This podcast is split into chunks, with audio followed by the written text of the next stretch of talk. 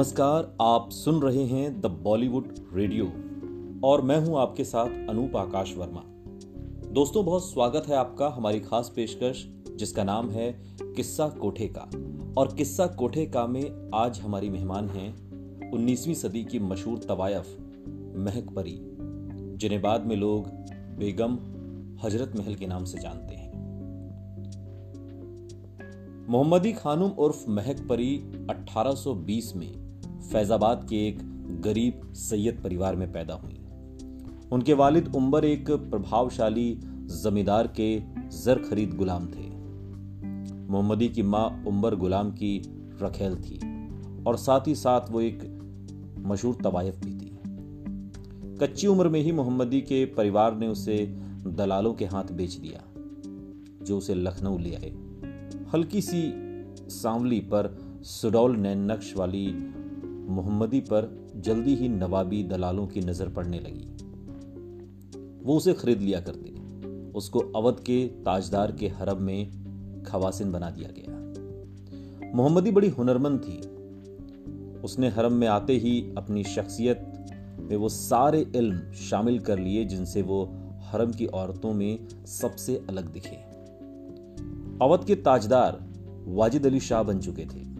और उनके तमाम शौकों में एक बड़ा शौक इंद्र सभा और रासलीला थी, जिसके लिए उन्होंने अपनी हरम की चुनिंदा औरतों को परी के नाम से नवाजा था।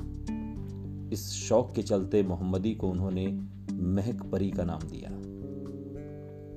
महक परी ने नवाब वाजिद अली शाह की सभाओं में कई अहम किरदार निभाए थे और खरामा खरामा वो उनके दिलो दिमाग पर छा गई थी। नवाब साहब उनके इतने दीवाने हो गए थे कि उन्होंने महक परी पर कई कसीदे लिख दिए थे। इसके चलते उनका बेगम बनना लाजमी था। पर अब भी उनका दर्जा नवाब साहब की शाही रखेल से ज़्यादा कुछ नहीं था। इस दौरान वाजिद अली शाह कई और जगह शौक फरमाने के बावजूद महक परी पर ही लौटते रहे। और फिर अचानक उन्हें पता चला कि इस परी से उनका वारिस होने वाला है। 1845 में महक परी के उम्मीद से होते ही उन्होंने उसे पर्दा नशी कर दिया और फिर उन्हें इफ्तार और निसा का नया नाम दिया गया।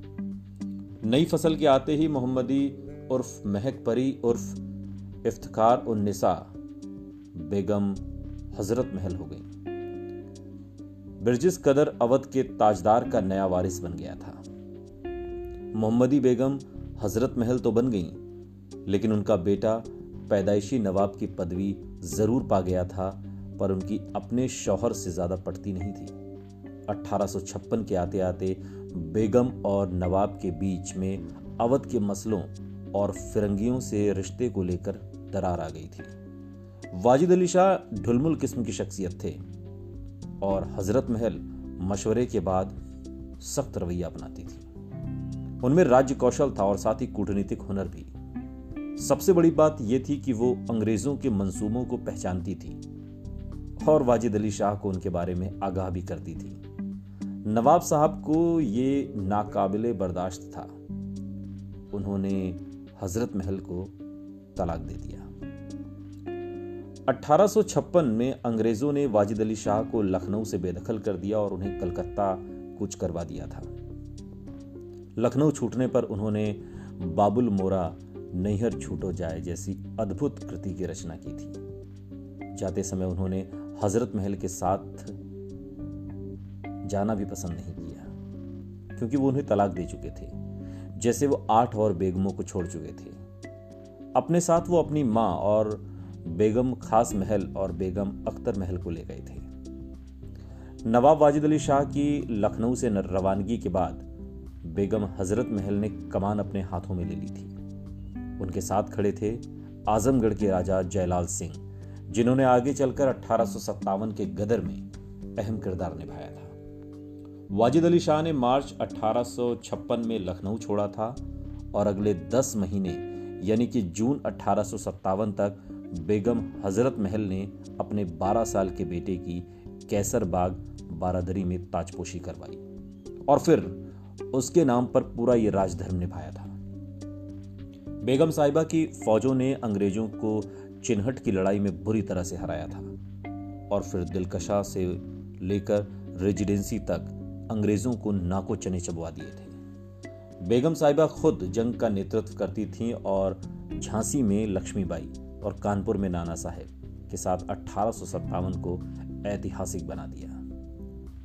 बेगम साहिबा नवंबर अठारह सौ उनसठ तक अंग्रेज़ों से लड़ती रही।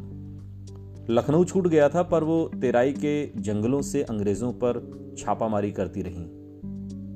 आखिरी मुगल बहादुर शाह की हार के बाद वो नेपाल चली गई, जहाँ पर अठारह सौ नवासी में काठमांडू में उनकी मौत हो गई। अंग्रेज़ों ने उनको लखनऊ आकर बसने के कई न्योते दिए और लंबी पेंशन का वादा भी किया था, पर बेगम ने स्वाधीनता को ही स्वीकारा।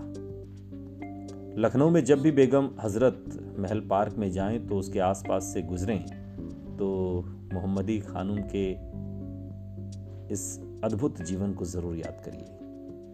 परी थी वो, महक परी। सुनते रहिए द बॉलीवुड रेडियो सुनता है सारा इंडिया।